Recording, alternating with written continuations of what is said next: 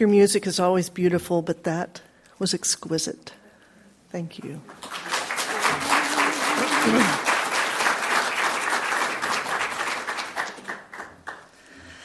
The word resurrection is like, well, like the word resurrection. It lives on, fully alive today, as a potent idea for millions of people. Specifically, the notion lives on for many Christians, not all, mind you, who believe that Jesus literally, bodily res- reappeared. To many others, resurrection is an ancient, ignorant misunderstanding of death that simply won't die.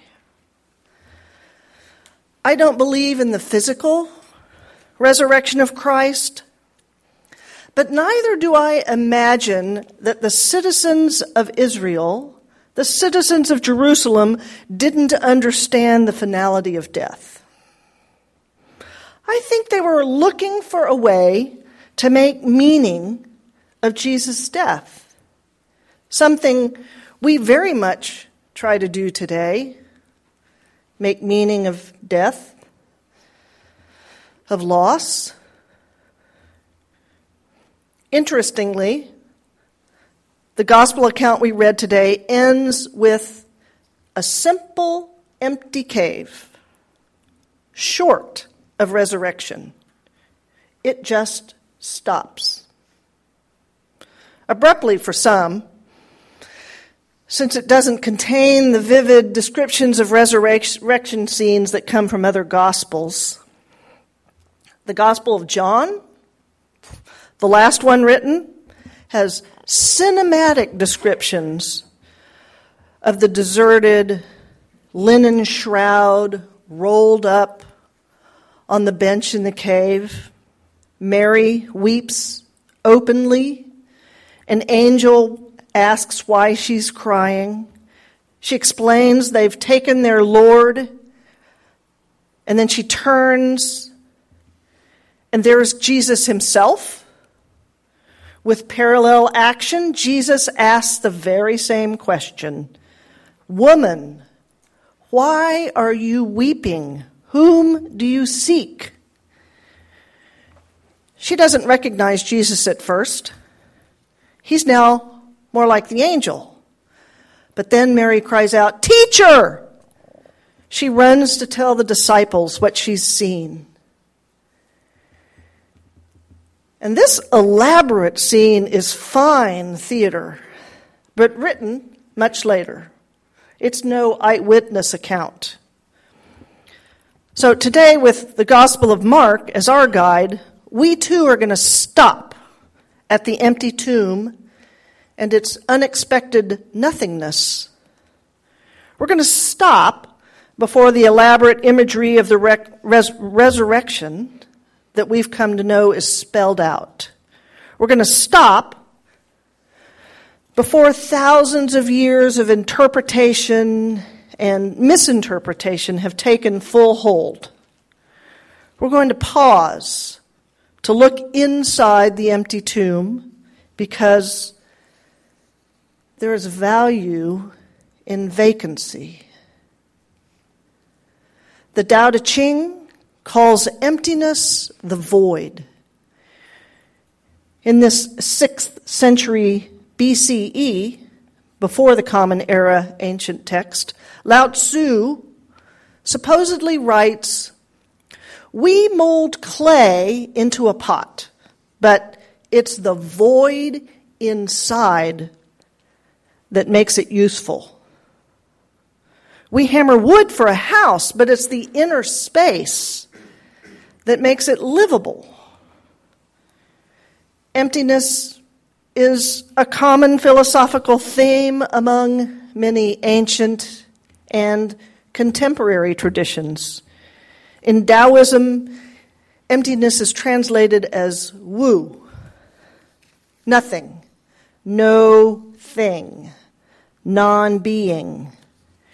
It doesn't mean a vacuum, it means it's more like a blank slate. In emptiness lies infinite possibilities. Emptiness is empty. It can mean being without desire. It can be the spiritual openness of our minds. Emptiness is the opposite of fullness. One accessible demonstration of Wu comes from the Zen Buddhist tradition. It's a favorite story of mine. A Buddhist scholar with extensive knowledge and background in Buddhism comes to study with a Zen master. And after making the customary bows, the scholar asks the master to teach him Zen Buddhism. Then he begins to talk about his extensive doctrinal background and all the sutras he's studied, and he rambles on and on. The master listens patiently and begins to make tea. When it's ready, she begins to pour it into the scholar's cup. She fills it up, but then she keeps pouring until it overflows. And it begins to run all over the floor, and the scholar says, Stop! The cup is full, can't you see? Stop pouring. The master stops and says, You are like the cup. You come and ask for teaching, but your cup is full. I can't put anything in. Before I can teach you, you have to empty your cup. So, our 21st century understandings of Easter are like the tea ceremony. Our cups have been overflowing with stories. Thousands of years of rich speculation by sincere religious people have been poured out through texts and art and music and liturgy. And it's all an effort to understand, to comprehend the death of a beloved teacher. In ancient Israel, they thought Jesus was their Messiah, making sense that he was murdered brutally by the Roman state on a cross with two other common robbers remains, remains unsettling and disturbing and unresolved. We've lost sight of what it, it was like for early followers of Jesus, many not even Christian yet, to cope with this unexpected turn of events. If we can, let's imagine ancient Israel where it must have been a shock for all who knew about the radical, hopeful teachings of Jesus.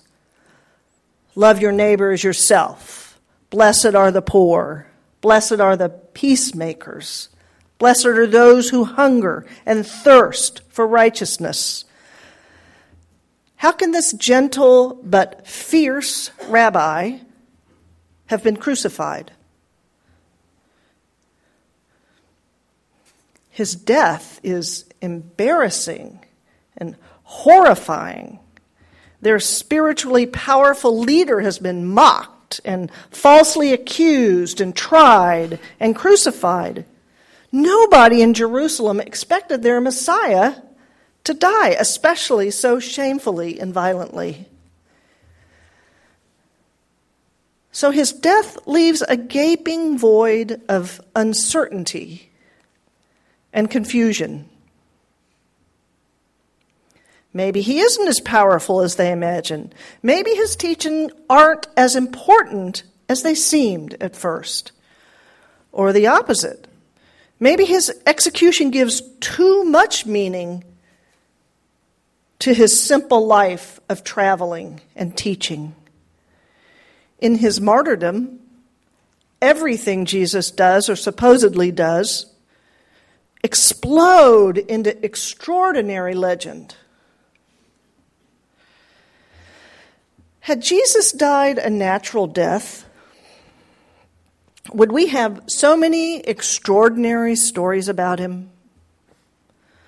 Would we be asking about the empty tomb story, begging for understanding? My spiritual sensibilities are more Eastern than Western. For me, much of the ancient and modern Christianity moves too quickly to fill in the storylines, to figure out the empty tomb, and to jump to resurrection. Explaining the loss by claiming Christ has been bodily raised from the dead is filling in the void with something not there. It is similar to how we assume Humpty Dumpty is an egg. Even though the nursery rhyme never mentions the word, some scholars suggest Humpty Dumpty is some type of cannon up on city walls. And other scholars suggest that maybe it's the English Richard III, the king. But we've all seen drawings and illustrations of the anthropomorphic egg teetering on the edge.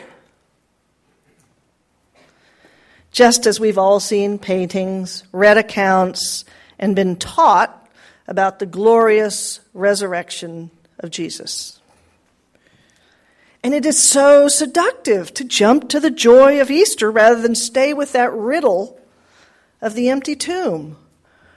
We want to celebrate, if not the specific resurrection of Christ, then the metaphorical resurrection of spring, of flowers, of trees, of animals and insects returning after the barren winter.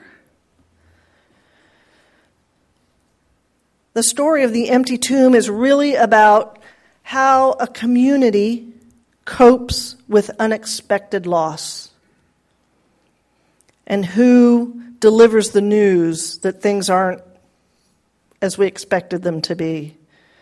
As we look into the empty tomb and realize the world as we know it will never be the same. We are looking into a void of uncertainty and fear. And the way forward isn't clear at all. The origin of resurrection is the Greek word anastasis, and it means not rising up from the dead, but standing up again. We all lie down. We all rise up. We do this every day, physically, emotionally, metaphorically. We look into the void of loneliness and witness it is not all that empty. Rather than a once and only resurrection, we can view all the commonplace and frequently unnoticed ways that people peer into the void of death and loss and manage to rise above their loneliness and fear. We can imagine those as ordinary resurrections. I have an internet story about the value of the void. After the death of a 16 year old girl, Esther, and the irony of the name isn't lost on me, Esther, from thyroid cancer, John Green, I hope some of you know who John Green is. He's an author and one half of the Vlogbrothers, whose internet empire is a phenomenon of information, compassion, and nerdiness. And John made a video eulogy to his friend Esther. They had met before at a Harry Potter convention, fan convention, and in his touching video, John, in his typical rapid fire delivery, says, I won't deliver it the way he can. Before I wrote books, I worked as a chaplain at a children's hospital.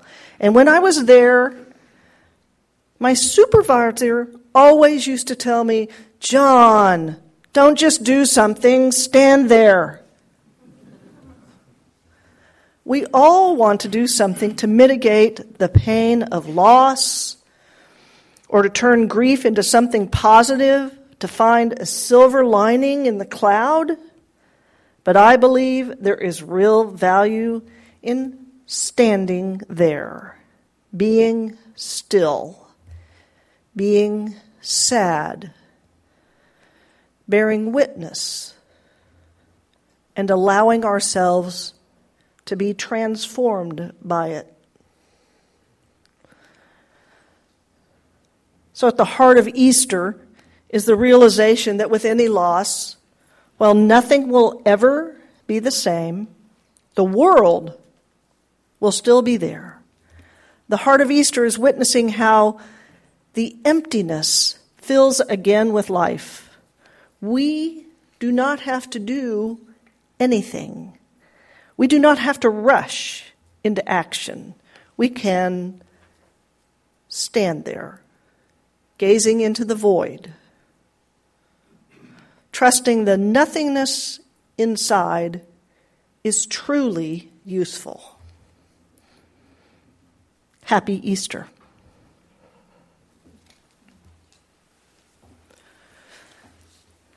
We give away our plate every Sunday. And this Sunday it goes to